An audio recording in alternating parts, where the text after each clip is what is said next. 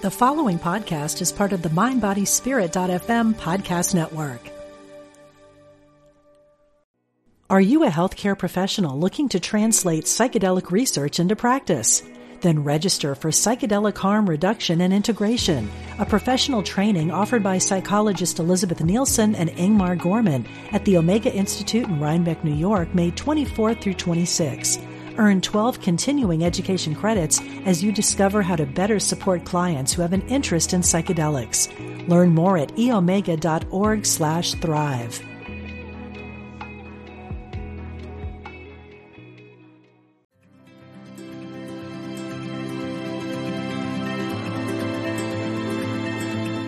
Welcome to Mental Health, Hope, and Recovery. I'm Helen Sneed. And I'm Valerie Milburn. We both have fought and overcome severe chronic mental illnesses. Our podcast offers a unique approach to mental health conditions. We use practical skills and inspirational stories of recovery. Our knowledge is up close and personal.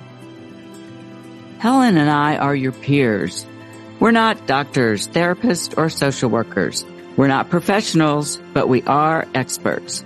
We are experts in our own lived experience with multiple mental health diagnoses and symptoms. Please join us on our journey. We live in recovery. So can you. This podcast does not provide medical advice.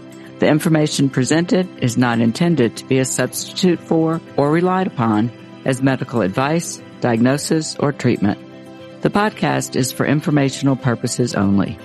Always seek the advice of your physician or other qualified health providers with any health related questions you may have.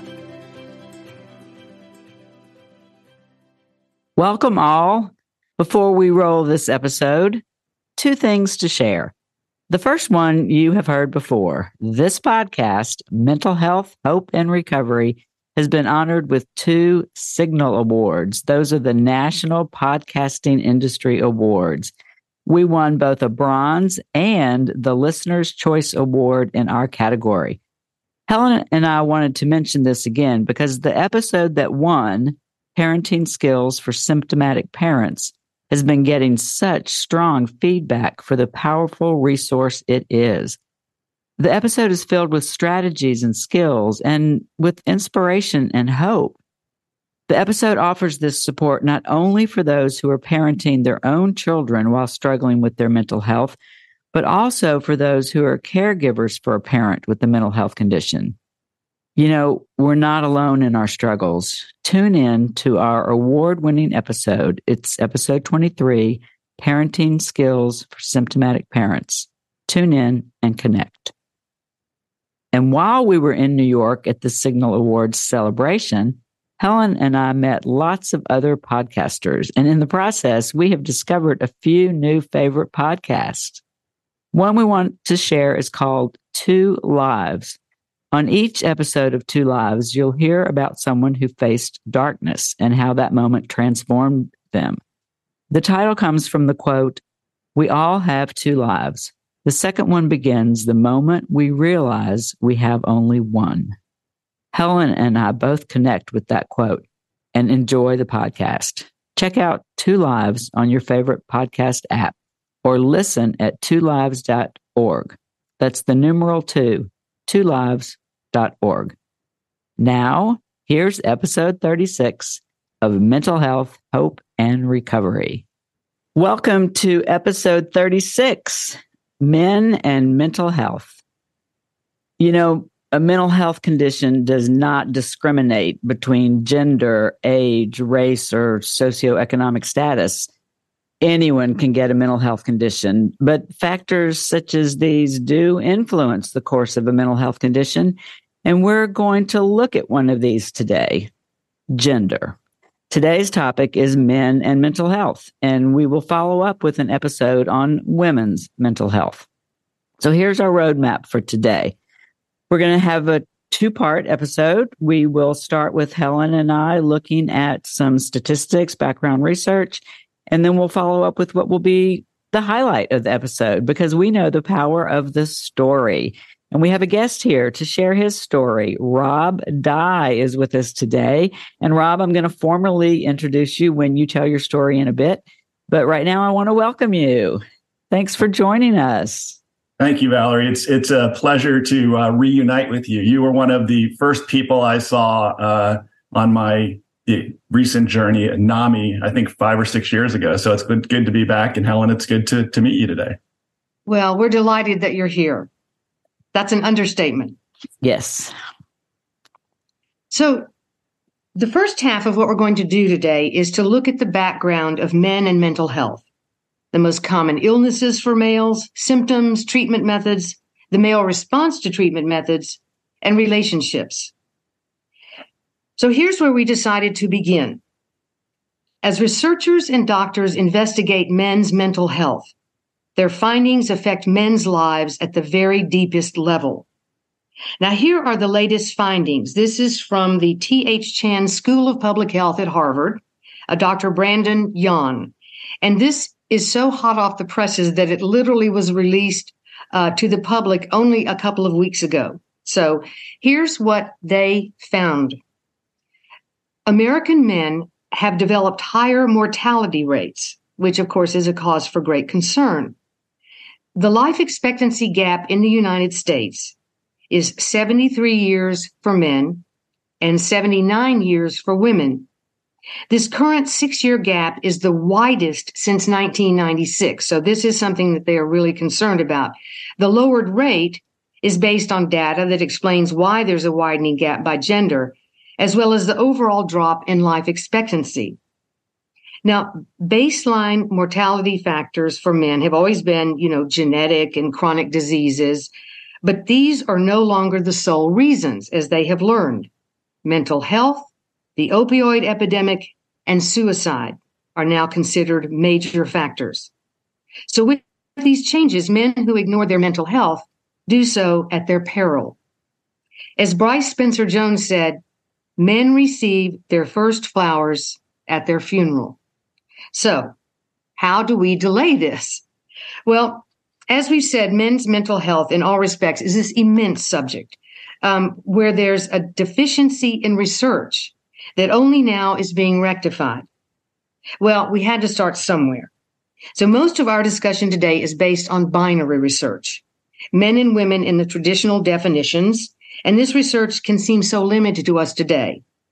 Um, we are committed to inclusion of underserved communities, the LGBTQ, gender identity, people of color, women, veterans, especially when new research shows that the mental health challenges in these groups can be far more severe, wide reaching, and destructive.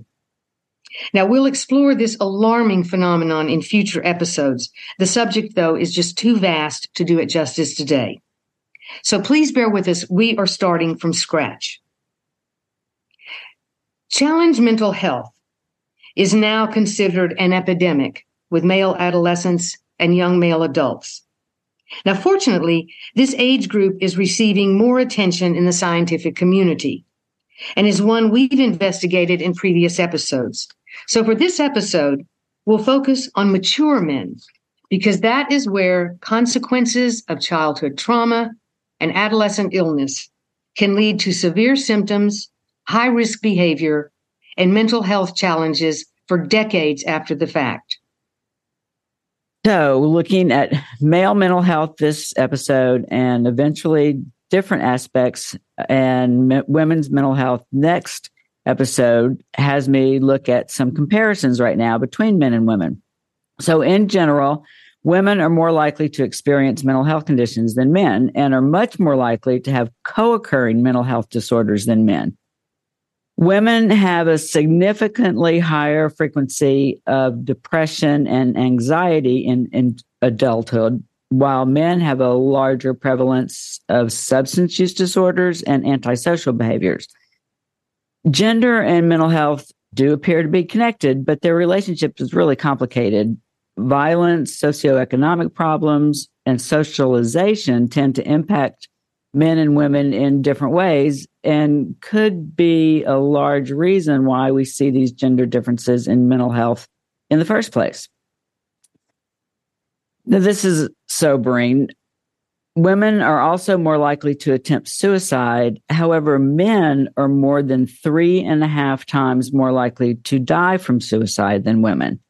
And this may be because men choose more lethal weapons, such as firearms, and men account for nearly 75% of all suicides. I had no idea that it was that high, and this is really shocking. So I'm glad we're talking about this today. Yes, as always, talking about mental health in general is one of the most effective ways to break down the stigma, and that's why we do what we do. I would like to tell what the six most common illnesses are for men. And this is from the Newport Institute. Number one, depression, 6 million men annually. A lot of them also don't get a diagnosis, and almost half think they can handle it on their own. Number two, anxiety, 3 million men. Panic disorder, OCD, generalized anxiety disorder, social anxiety, and phobias. In men, anxiety often leads to a diagnosis of substance use disorder and ADHD. So here we see again misdiagnosis. Number three, substance use disorder. Young men are more likely to abuse drugs. Men are two times more likely to binge drink than women. Men have higher rates of alcohol deaths and hospitalizations. And drinking, though, ironically, is more socially acceptable for men, and it is a way to mask other symptoms. Number four, PTSD. 60% of all men experience at least one trauma in their lives. Now, this is also diagnosis is underreported, and it's more common in women, as men are prone to suffer in silence and to disregard the symptoms as best they can. Five, bipolar disorder, 1.2 million men per year. This also is underdiagnosed because the symptoms are written off often as typical male behavior. And finally, psychosis and schizophrenia. There are 3.5 million people diagnosed a year. 90% of people diagnosed by age 30 are men. And a quick look at symptoms. Um, symptoms of mental disorders in men anger, irritability, and aggressiveness. And anger is one of the more common symptoms of mental illness in men, much more common in men than in women. And this can lead to severe and dangerous symptoms, often uh, can involve guns, domestic violence, and abuse.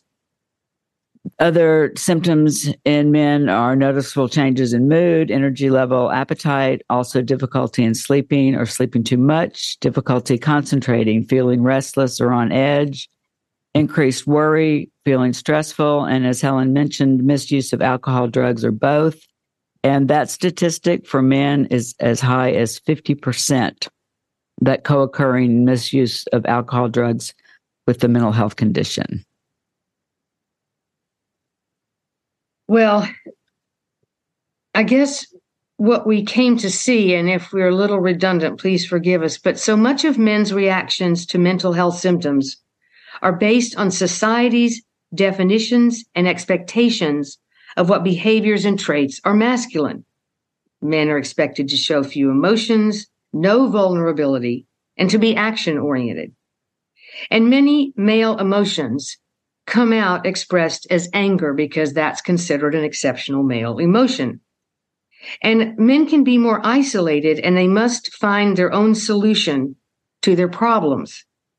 They cultivate fewer close relationships in many instances. It's said that shame is the most unacceptable emotion to men. Well, the shame and stigma of mental illness must be intolerable. Fear of judgment and being perceived as weak in the eyes of others. Then there's trauma. One deeply difficult source of psychiatric illness is the response of the adult man to childhood abuse.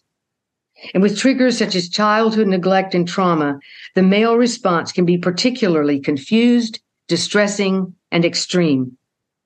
Now, the National Center for Victims of Crime reports that statistics on children are difficult to acquire because they're often not reported. But here are the child sexual abuse statistics as best they can cite them. One in five girls and one in 20 boys are victims of childhood sexual abuse.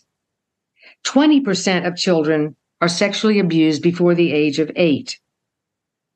The early abuse's impact on the developing brain can be severe and a lifelong problem. And 30% of the sexually abused population is male.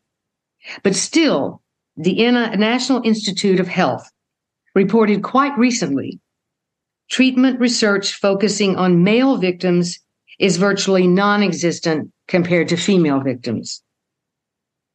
Men are much less likely to seek treatment for mental health conditions than women are. And this is due to social norms, a reluctance to talk about mental health issues, and to downplaying their symptoms. And there are some key findings from research that are really interesting. One research study did a large sample polling, and nearly 80% of the men polled had suffered with common mental health symptoms such as anxiety, stress, or depression. Half, half of those polled had never spoken to anyone about their mental health.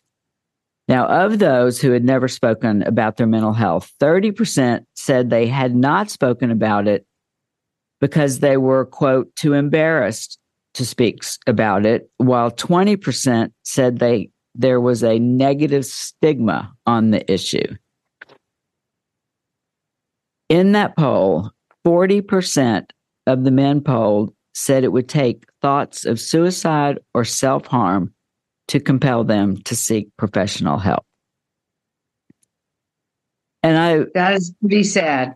That, yeah, that really, is, that's just kind of heartbreaking. You know, I really thought about that, and you know, and I mentioned a little while ago, you know, one of the reasons we do this podcast is because we want to promote making it be okay to talk about a mental health condition, and and it's just so important. And our research showed us over and over again that one of the real detriments to seeking treatment is just the inability to open up and talk, and um, that came up again and again, and talking about stigma here leads me to the next area I wanted to talk about because the definition of stigma is a set of negative and often unfair beliefs that a society or group of people have about something. And what I wanted to talk about here is one of those unfair beliefs that's research shows is based on bi- biases of society and the media is about mental illness and violence and that's often associated more with men than women. And here's the truth about mental illness and violence a person with a mental illness is more likely to be the victim of violence than the perpetrator of violence. And I have I a almost want to ask you to say that again. A person with a mental illness is more likely to be the victim of violence than the perpetrator of violence. And I have a paragraph from the National Alliance on Mental Illness that I want to read verbatim. And here it goes. The overwhelming majority of people with mental illness are not violent.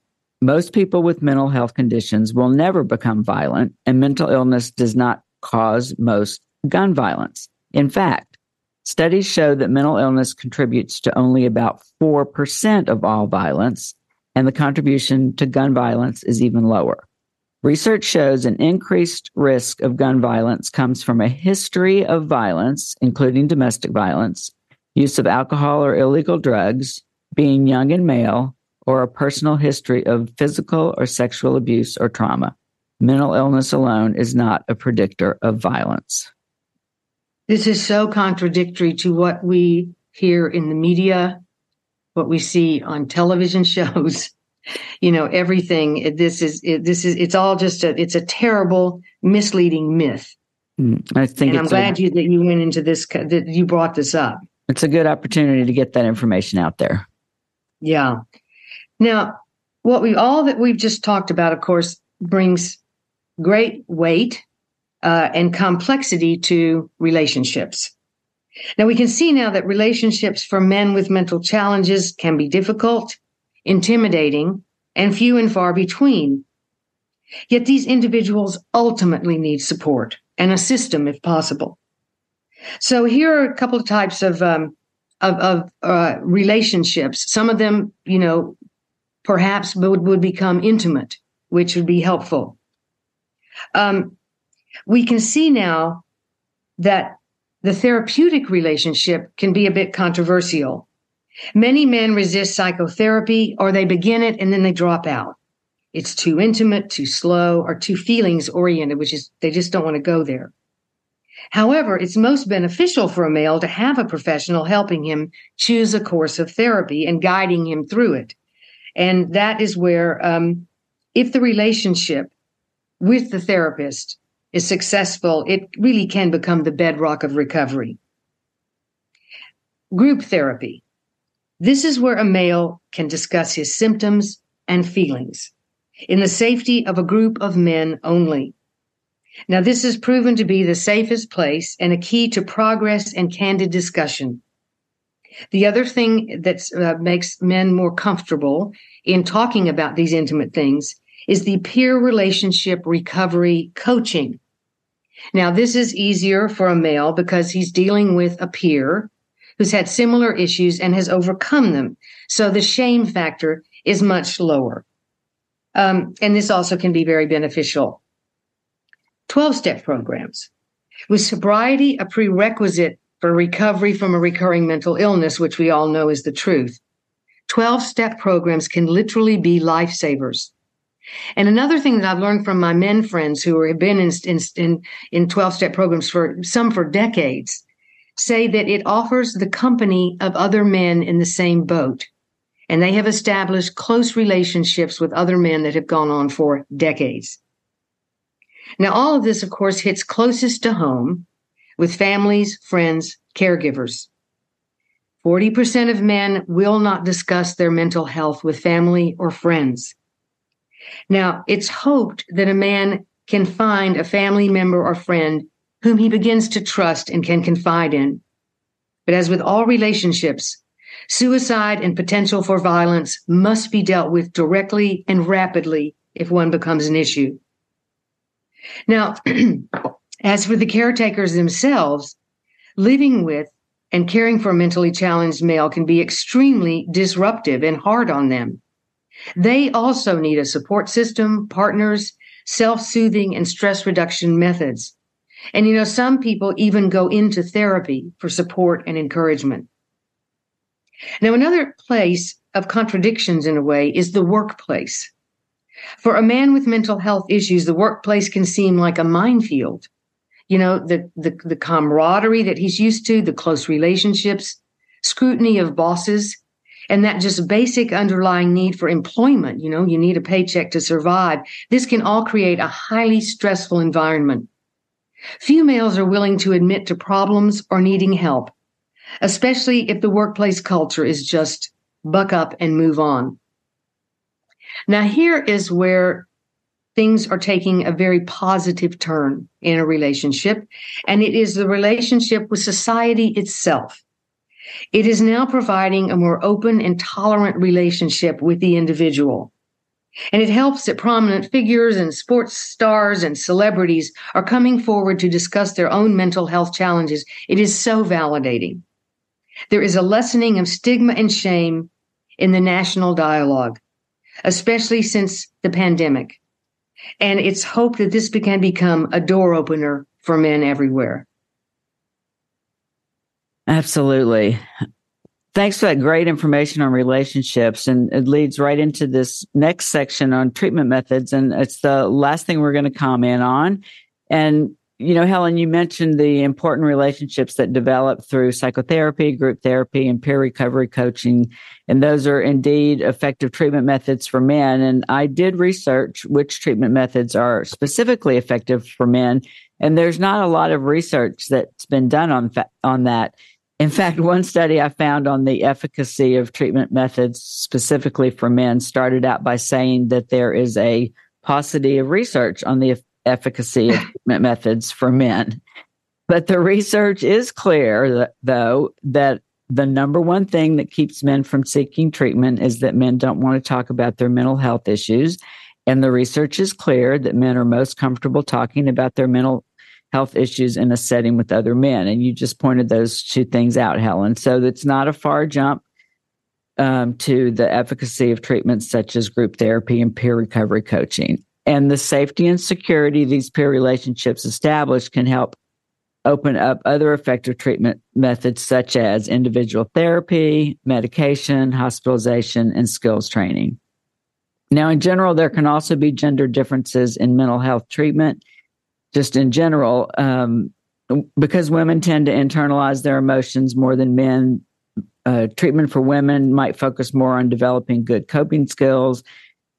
In contrast, men are more likely to act on their emotions. So, treatment might look more at pre- uh, preventing harmful impulsive behavior. Treatment for men also often focuses on exploring the relationship between trauma experiences and on masculine gender role expectations. One last note on gender doctors, therapists, and other health providers may also fall victim to gender biases and as a result diagnose and treat patients in different ways based on their gender without realizing it.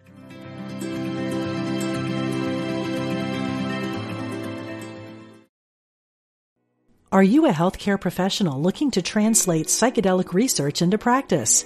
Then register for Psychedelic Harm Reduction and Integration, a professional training offered by psychologist Elizabeth Nielsen and Ingmar Gorman at the Omega Institute in Rhinebeck, New York, May 24th through 26. Earn 12 continuing education credits as you discover how to better support clients who have an interest in psychedelics. Learn more at eomega.org/thrive.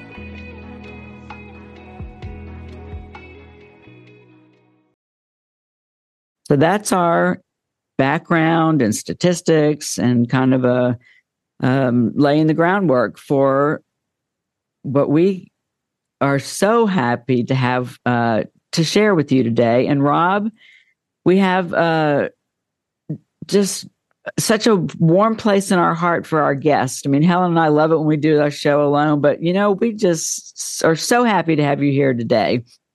And uh, a little bit about you. I know uh, you retired seven years ago.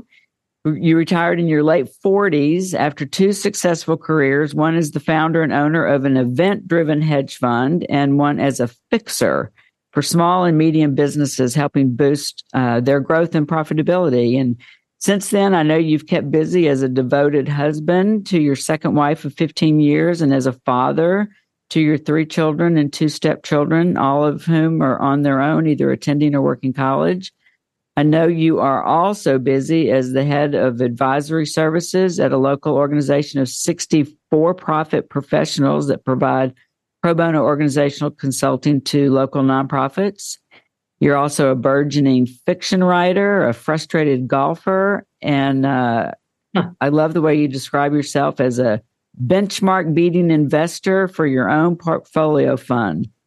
Um, and you said that you do all of those things to fund it all, and that your funding it all includes a flat in Costa de Sol in Spain.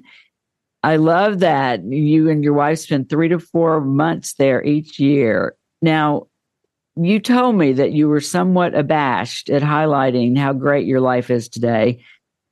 But I know you think it's important to show that a full, successful life is possible despite severe mental illness and substance abuse problems, and that those problems manifested uh, during your childhood and that they didn't resolve for you until your early 50s. So please share the details of this story with us. Thanks for for the uh, the intro, Valerie. Uh, you know, I was listening to your prior talk between you and Helen, and and the more you talked, the more I was thinking, boy, my life isn't really as unique as I thought it was. This all sounds exactly like me.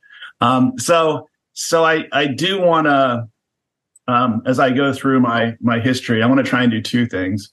One, I want to try and call out the parts that I think maybe are a little different, um, and two I want to try and have a little framework, which I'm going to talk about in a second, to um, highlight what I think might be more male oriented. in my journey. So, um, please, you know, at, at any time, if I'm not clear or you want to elaborate, have me elaborate on something, just let me know. Um, before I leave the the great intro um, that you gave me, that I obviously I wrote for you, but I wrote it for a reason, as you said, to to show what's possible even later in life for somebody who's struggled a long time. Um, and I want to hold it up against part of this framework I'm going to use today to try and narrow down my journey into a few talking points because it can get pretty chaotic, as you know, with a lifetime of mental illness. Um, and and the things that I want to key in on from a male perspective are how I dealt, how I how I think about three things, um, and it's a mnemonic: fear, functionality, and feelings. And and those are sort of the three big things I've had to deal with along the way.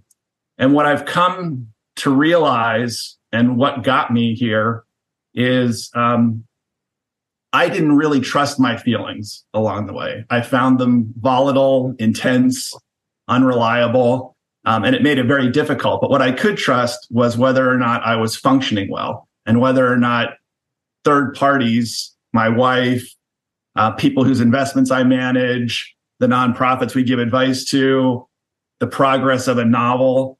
If if those things were working, I had a pretty good sense that I was in good shape and and it was a way that I couldn't fool myself because I am very adept at fooling myself.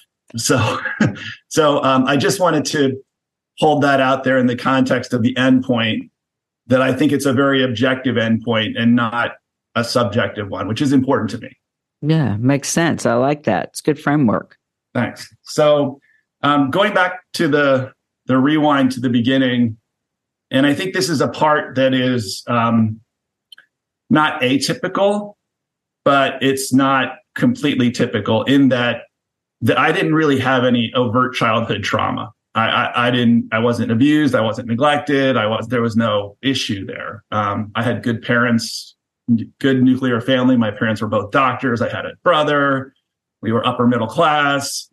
But what happened is somehow, you know, in, in, in the process of conception, in utero, in early attachment, I got a lot of wires crossed. And I know that because not because I remember it, um, but by age four, um, my my grandmother uh, had a prayer that she used to say, which is, "I pray for all my grandchildren, but I pray harder for Robbie." So obviously, there was something going on with me that was apparent to my grand my grandmother um, that that um, was not the case with my other my sibling and my cousins. Uh, and what it was, it was a couple of things. Um, it started off as a manifestation of ADHD, although we didn't really have that diagnosis back then. Uh, later on in life, I took a I took a neuropsych, and the guy made me take a ADHD test and answer it as if I was a child.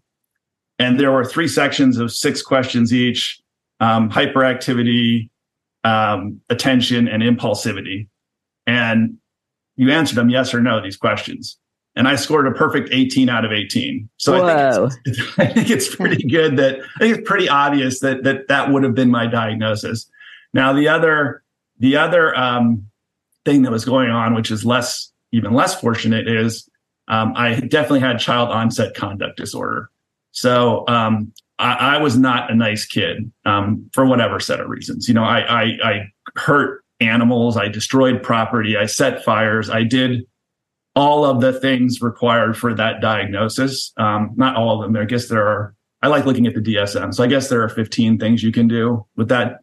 And if you have three, you have child onset conduct disorder. I had eight. So I was an overachiever with my conduct disorder. Um, and, and, and it, you know, it, it, I was a bully in school uh, it, it, was just I was just headed down the wrong path, um, and that path got even uh, more wrong um, when I what got to high, when I got to middle school and high school. Um, I started drinking early. That's why I said, like, you, your, what's your recitation about the issues that men have? Um, right. You know, it's it's my recitation. Um, I started drinking likely, you know, we didn't we didn't say this back then, but likely to mask the symptoms of my mental health, my mental illnesses, which would evolve um, from ADHD into um, bipolar one with psychosis. So, you know, that was all happening at this time inside of me. And I'm sure my drinking was partly to deal with that, partly to deal with the social issues around my conduct disorder and my inability to have empathy and relate. You know, it's all a big, like I said, it can all be chaotic and be a big mess, um, especially in childhood when things are chaotic anyway. And so uh, I, I think I, I'm pretty sure I became an alcoholic at my first drink because we, we, we were in in my friend's basement and we were playing pool and we were all about 14 and they were all having a beer or two and shooting pool and enjoying each other's company and laughing. And meanwhile, I had found the alcohol cabinet of his parents and cracked open bottles of the hard alcohol. And when next they looked over, I was lying unconscious on the floor in a pile of vomit. Um, so you know, I, I like I had no regulator, no self control, um, and and and that was it. I was a binge drinker from there on out, um, and it it it got worse in high school, but it got really worse in college because there was no governor. I didn't have to show up at home and look at my parents in the eye. Right. You know, I could just drink. So what what also happened though at that point um, in college was as I drank, um, I got progressively more violent. So um, and and that I think jives well with your intro about young men and alcohol. Um, you know, and and for me, it wasn't it, it, it was progressive. Um, like the, the, what I was doing, the amount of fights I was getting in, the amount of trouble I was getting in were getting worse and worse. And that continued past college, um, all the way till I was 25 when I stopped drinking. Um, because I had recently gotten arrested for my second felony offense and, and just skated by at arraignment because I, you know, had a great lawyer, which a lot of people can't afford. Um, and I had been recently pulled over twice in the same hour for DUI, which was like the eighth time I had been pulled over for DUI and never got a ticket. So it was clear to me that the writing was on the wall between the violence and the potential jail and the DUIs. I just needed to stop um, at, at 25. But let me rewind because while that was all going on, um, I when I graduated, um, lots of times first episode psychosis, which you know is is is sort of the tell on bipolar right. um, was my first episode psychosis was at age 21 um, the summer after i graduated i had a great job lined up at merck. I was in some management training program out of college. Um, and and and it's not again atypical that these life stressors these transitions precipitate mental health crises. And so i um, I didn't sleep for five nights in the training program. And I, for one, need at least some sleep in five nights, um, or or it's not very pretty. Um, and and um, I went psychotic and had to. My parents had to drive across the state and come get me and throw me in an inpatient ward. And it was my first hospitalization. It was not a pleasant one. I was beaten by orderlies. I was straitjacketed. I was put thrown in an isolation room. I was shot up with massive amounts of Haldol and everything else.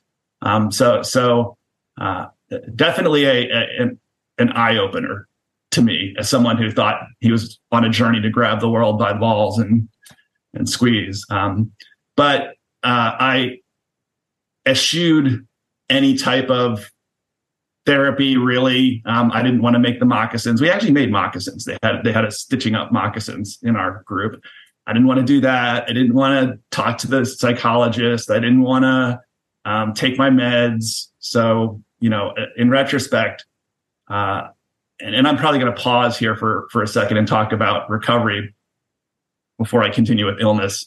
But uh, in retrospect i wish i would have because all of these things whether it's the alcohol or the mental illness or anything, is progressive. So the longer you wait to get healthy to treat, the more difficult or unfortunately potentially impossible it will be to fully treat later on. So. Right. It's chronic, progressive, and fatal if not treated. Right. Yeah. So, um, so I'll stop. Maybe is it a stop for a second and and talk about um, medication. So that was that was my first brush with it. And again, if I could go back, I would take medication. I probably wouldn't do therapy um, because as, as I'm going to get to the point, I'm not. I, I, have never done well with therapy. I don't like it. It's it it doesn't. It hasn't been part of my recovery, um, and I haven't found it necessary to to include. So um, peer support, yes. Um, therapy, no. So my first real shot at recovery was um, AA. Was was was getting sober when I was 25, because like I said, you know, I could sort of write. I don't know how I did it. I could sort of convince myself that going psychotic and ending up in a straitjacket was a one-off event, and I didn't need to worry about it. But the alcohol thing, I it was clear to me I was going to going to careen off the road if I kept drinking. And I, it was more stark because I had just gotten into Stanford Business School, um, which was my goal in in in life at that point. And it was orientation, and I was standing on a table doing tequila shots and yelling and pissing off everybody. And I got dragged down by a some second year alpha male guy who didn't like me hogging the spotlight or being obnoxious or whatever I was doing. And so I headbutted him um, and knocked him out and started bleeding profusely from my scalp and had to go to the hospital and get stitches. And I thought, you know, I'm either going to have to, to, I'm either going to squander this opportunity and do what I did at college and potentially end up in jail, or I'm going to stop. And I think it takes a very stark choice to stop drinking. Um, and that was my stark choice. So I stopped. Um, and I did I did go to AA um, and I did find that indispensable, that peer support. And for all the reasons, Helen, you, you talked about, but I think the thing that, that was really valuable to me was I was sitting there in like my third meeting going, how in the hell am I going to do this? This is agony. You know, I can't do this.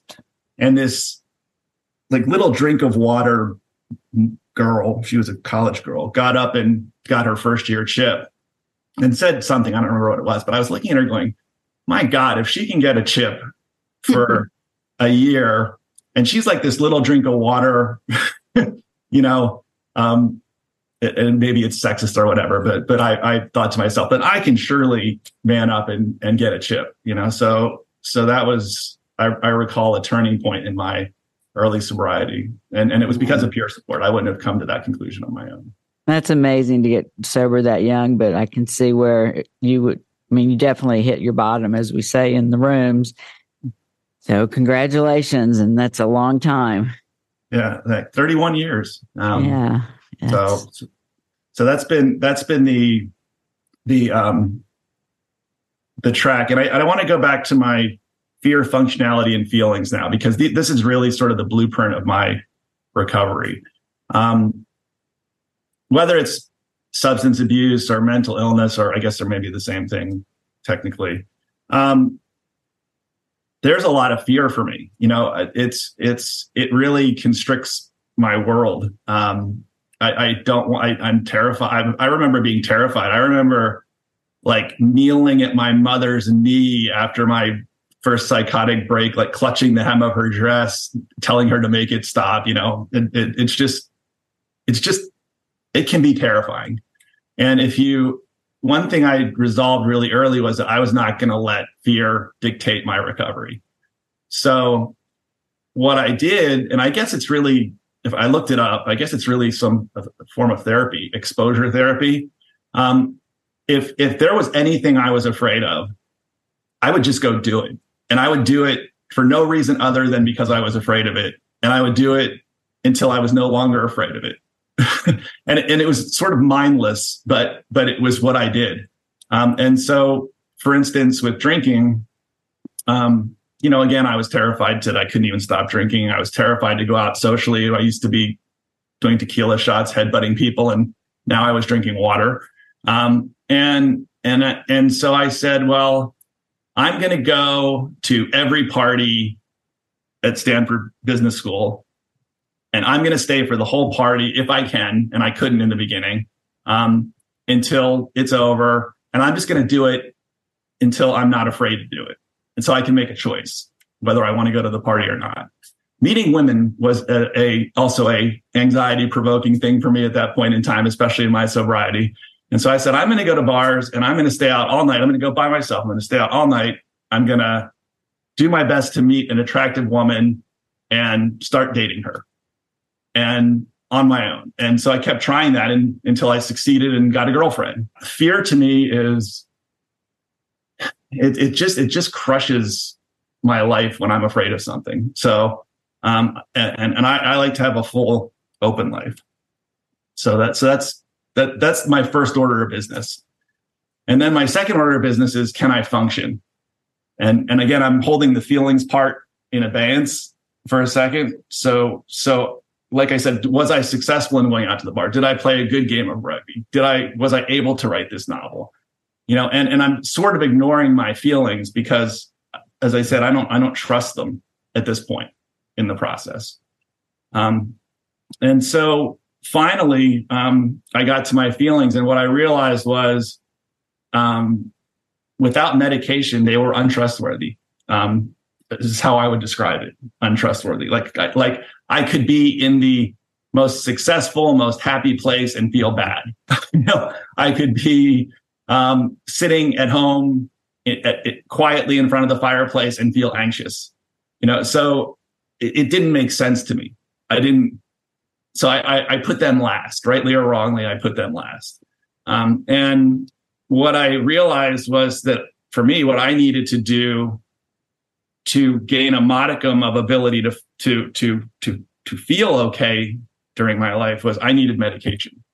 So um, so that was uh, apparent to me on my second hospitalization when I was 28.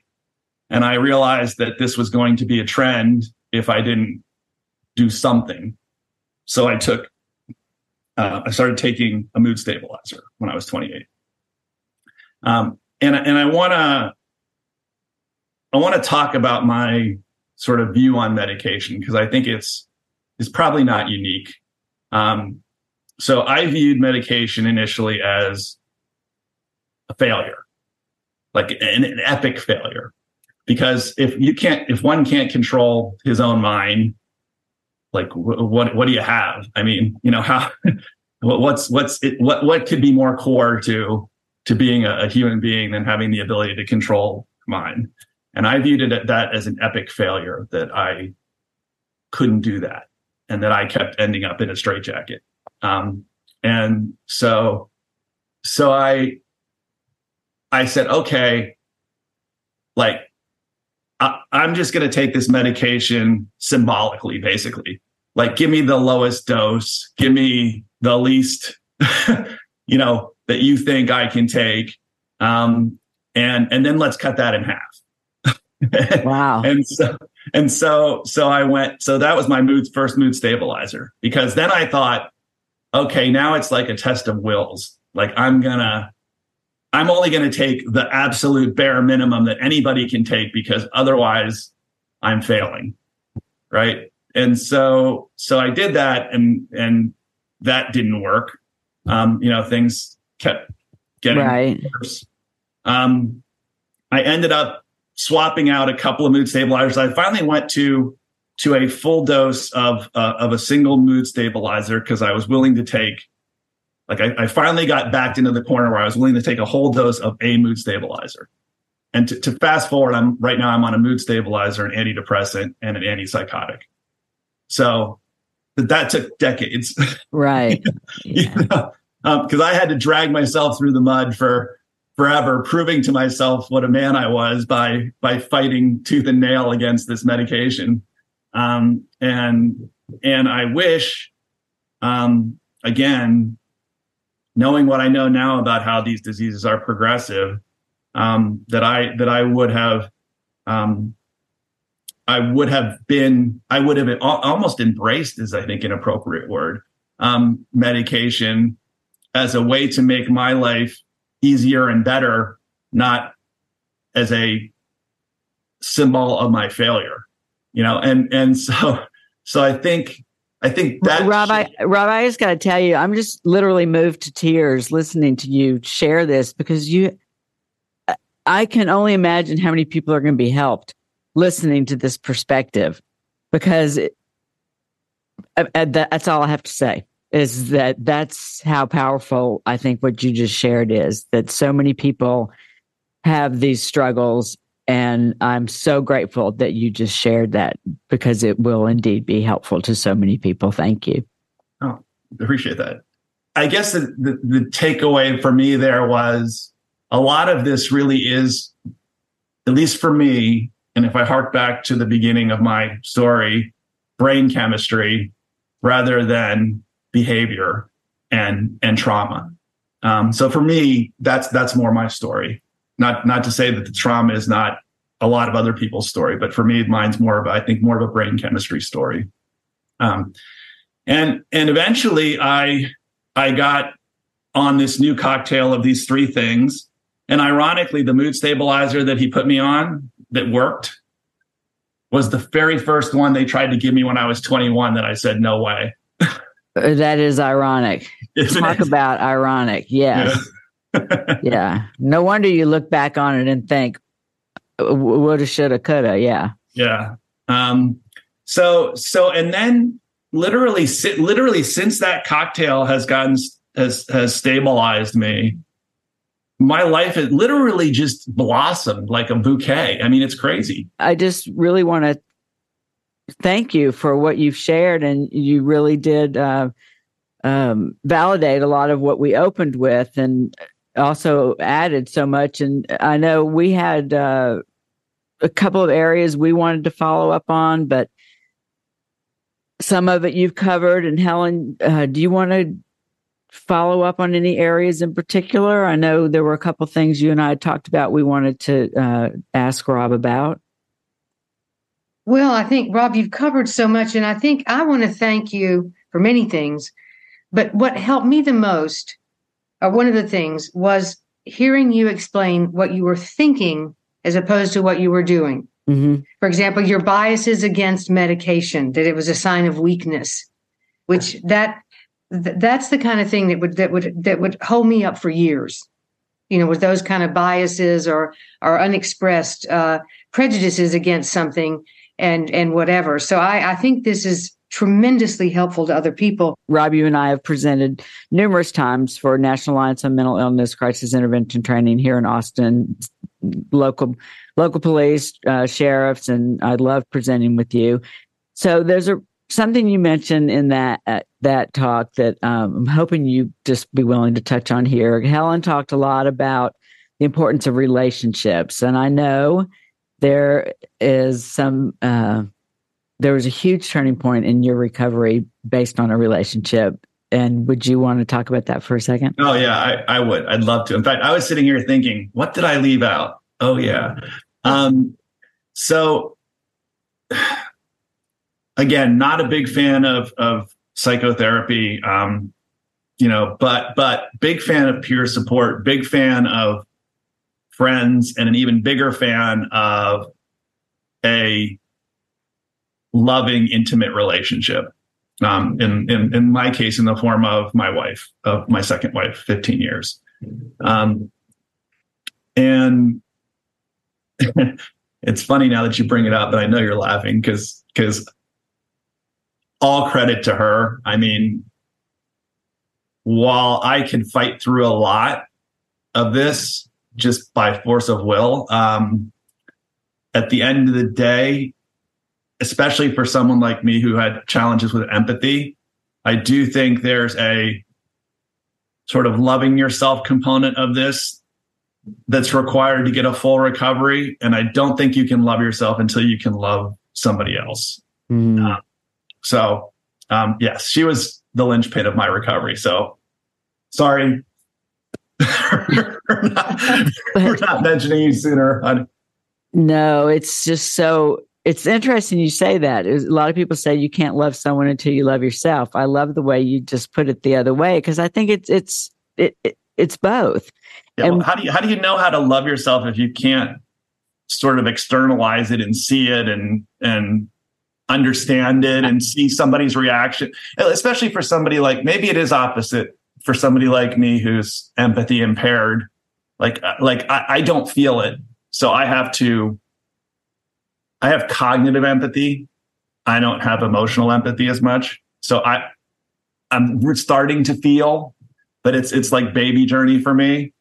You know, so, no, so I love that. You have to be able to love somebody else before you can love yourself. I see that too. I see both sides of it. And I know that um, there's a there's a lot of uh, belief and research and um, anecdotal evidence that just one person who supports you and believes you believes in you is what can save a life and that I, I we know agree. that there's an epidemic of loneliness in this country. We know that isolation is what kills people with mental illness.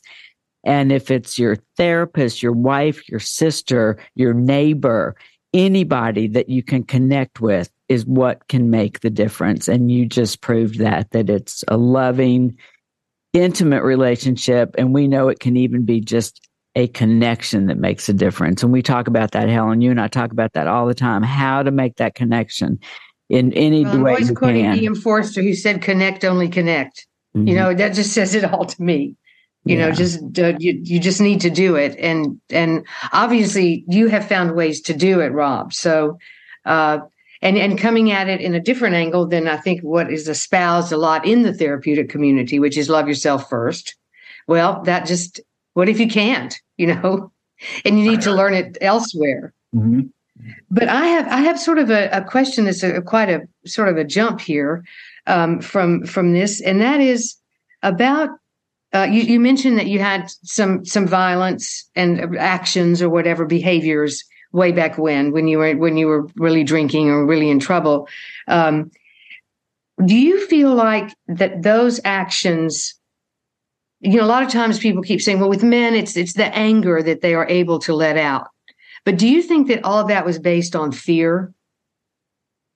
You you talk a lot about fear. Yeah. Um, when I was drinking, um, either because it was sort of aligned with my vision of what a manly man was, and or because of the chemicals in me, um, I, I don't recall being afraid um, much. Um, in fact, I literally would seek out violence. So if you feel yourself slipping back into any of that today, how do you practice self soothing? Do do you have music, books, exercise, meditation, reaching out? What what helps you most now when your recovery is threatened?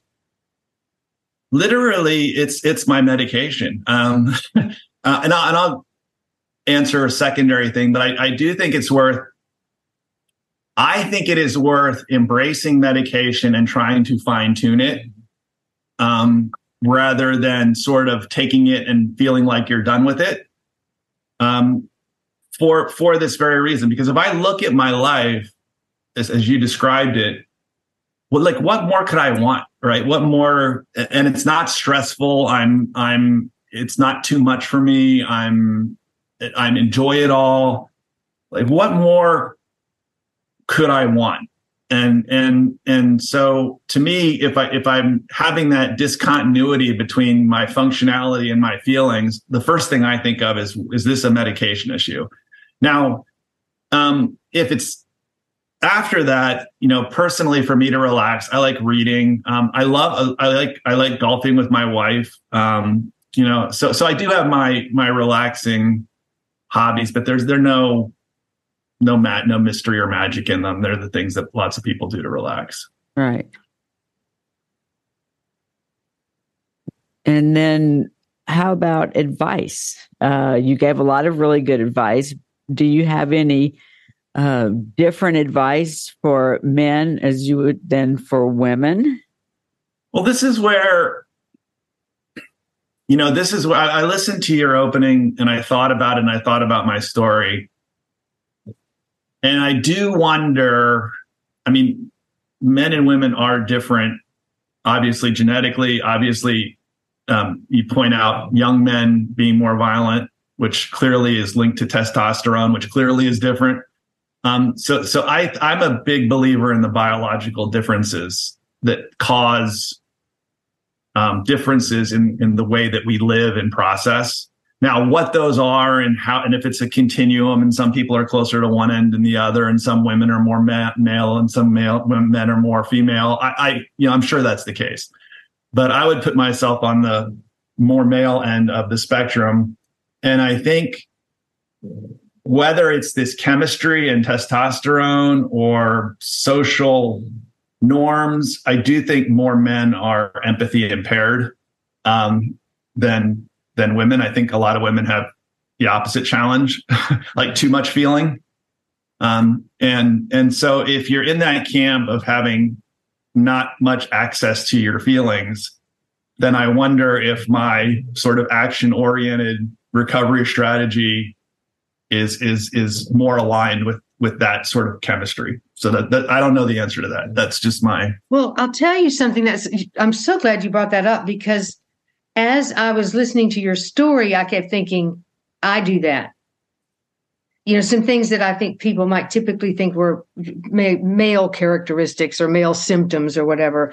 Um, I I I did a lot of the same things, not the not the the physical stuff, but the uh, um, just a, a, lot of things about I have to fix it on my own. I'm not going to rely on anyone, you know, a lot of sort of more, and I, you know, I need to take the action, although I couldn't, you know, it, it was, it was very interesting because I thought maybe the difference, there are obviously these very, very, you know, uh, uh, poignant and pertinent differences, but, um, but maybe they're all the similarities are something that bear looking at, I think. Well, as you like talk the, about the, it, the, the, facts of your recover say the facts yeah. versus the facts of mine or Valerie's. Yeah. So you as, know, you, you talk about as you talk about it, I, I I'm thinking of my mother, right? So if I had to, my mother's 88. She still runs a division of a large regional hospital. She still works 50 hours a week. Just it's it's insane. My father's deceased. Um, my mother, like, she had she got um, COVID over the holidays and insisted on spending six hours making Thanksgiving paella. You know, and for everybody, because she had said she was going to do it. And if she says she's going to do something, she does it. At, 80, so, at 88. At 88. No, she's almost 89. Um, and, and where I was going with this is I'm far more like my mother than my father, who was, she's a, like a hard charger doer, um, you know, um, high functioning, always functioning, and my father was sensitive, empathetic, you know, et cetera, et cetera. So I'm far more like my mother than my father. Um, so I, I don't quite understand it all. And I agree that there are these spectrums and maybe there's archetypes and you're more like this type no matter what sex you are. I don't know. well, a lot of that remains to be found out if they will ever, as they are now beginning to research uh, the condition of men and mental health, which I think is very refreshing for, you know, for the field to take it on finally. Um, but uh, I, I, guess I don't have any more questions except our always our final one. I think we're there. No, I think we're um, there. Let's wrap up with our traditional final question. Yeah, what we uh, always ask the our guests is, uh, what brings you hope for people who struggle with a mental health condition today? What makes you hopeful for others? Well, I think two things. One is what effectively I, I saw at NAMI, which is people actively trying to destigmatize mental health and talking about mental health. I think, you know, had had I grown up in this era instead of the era I did, I, I would hope that I would have not had such a struggle with the medication issue um, in particular. So so I think that's that's hopeful. Um, and I really think the pharmacology is hopeful. I mean, there, there, the advances that are being made in in these drugs are incredible. And as I said earlier, to me, it seems like a game of darts. And if there are more and better darts to throw, then, then I think you know more people can benefit more from from the pharmacology. So I think those two things are hopeful to me. Well, I am. Uh, I'm going to be hard pressed to have to bring this topic to a close because I think we would want you to keep talking for another hour or so. Um, Rob, you you you're just remarkable. You have really helped us. I would say not only understand but sort of unravel some of the male perspective because you're so articulate and uh, and and eloquent, and then you know you really uh, are very clear minded about your own experience and the outcomes. So I want to thank you on behalf of our listeners um, who have learned so much from you today. And so what we're going to do is we always end with a mindfulness exercise with Valerie because it's a better way to leave us after these discussions. Valerie? Thank you, Helen. Yes, we will close with our traditional mindfulness exercise. First, I want to thank you, Rob, for being with us today. Thank you. Thank you for sharing your knowledge, your perspective, your recovery, and your hope. Now, what is mindfulness? I always give a definition. Mindfulness is a mental state achieved by focusing one's awareness on the present moment while calmly acknowledging and accepting one's feelings, thoughts, and bodily sensations without judgment. Today's mindfulness exercise is called fear false expectations appearing real. You know, fear is largely caused by our thoughts, often irrational what ifs type of thoughts. Think of these thoughts as false expectations appearing real. I remember once when I literally vomited before going into a pitch for a large advertising account. I was that afraid that I was going to forget my presentation or even totally freeze and just blow the whole thing. This was fear, as in false expectations appearing real, because in truth, I was prepared. I was ready to nail that presentation. Fearful thoughts aren't always rational. Mindfulness can help us train our mind to stay in the present moment to notice an anxious, irrational, fearful thought as it arises, to see it and to let it go. Let's try it. Let's get mindful. We will begin, as always, with our diaphragmatic breathing. If you are driving or walking, please adapt this mindfulness exercise in such a way that it works in your current surroundings. If you can, Find a comfortable seated position. Try closing your eyes if it's safe to do so. We will take two diaphragmatic breaths together. I usually take about 10 to start my mindfulness and meditation practice. Let's breathe. Inhale through your nose, expanding an imaginary balloon in your stomach. Hold your breath. Exhale through your mouth pulling your stomach in as you do so. Take another inhale through your nose. Expand that imaginary balloon. Hold your breath. Exhale through your mouth, pulling your stomach in. Drop your shoulders. Pull your stomach all the way in. Continue with this deep, regular breathing.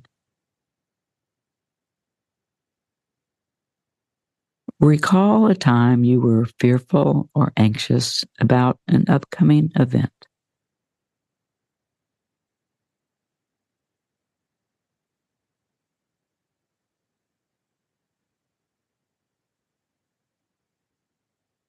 Visualize yourself in the surroundings prior to that event.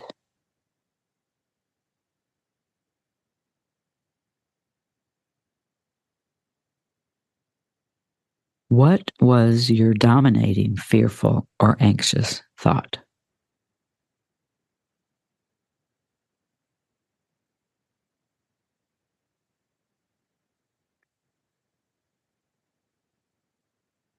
Visualize writing that thought on a piece of paper and then reading that written thought.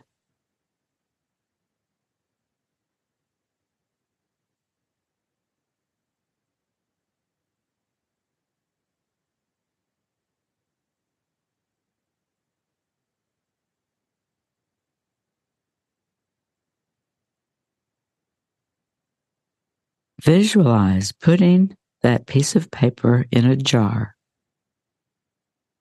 closing the lid on the jar, and saying to yourself, Thought noted.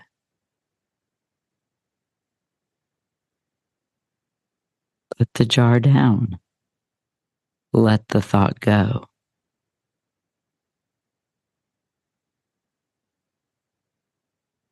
You have just noted a mental event. A mental event, a thought, not a truth. Go back to your visualization of the event. With the fearful or anxious thought having been noted, dealt with, and let go, now look at the bigger picture of the situation. Breathe in. Breathe out. Take 30 seconds to experience your new perspective.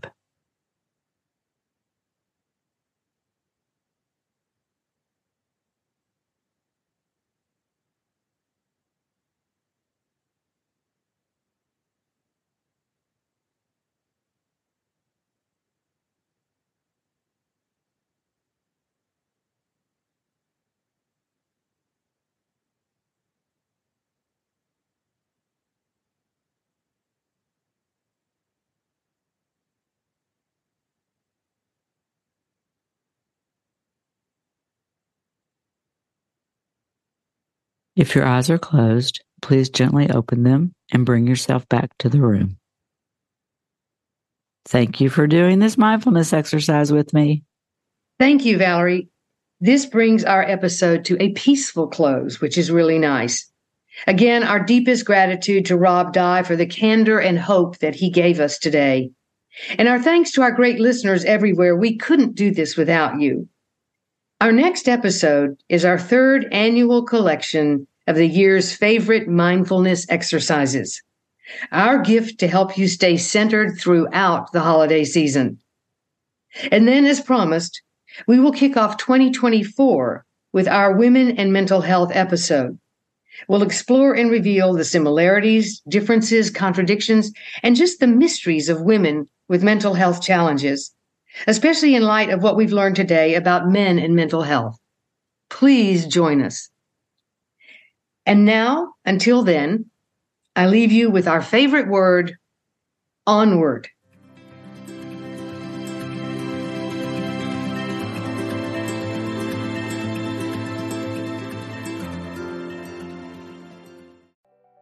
I'm Michelle Phillips, a celebrity makeup artist, beauty expert, self-confidence coach, and Hay House author. My podcast, Beauty and Beyond, is the place for women navigating the challenges of the aging process. Listen in for my professional advice as well as my expert guests as we share valuable tips, practical tools, and empowering resources to help you not only look amazing, but also live an amazing life part of the mindbodyspirit.fm podcast network and available wherever you get your podcasts.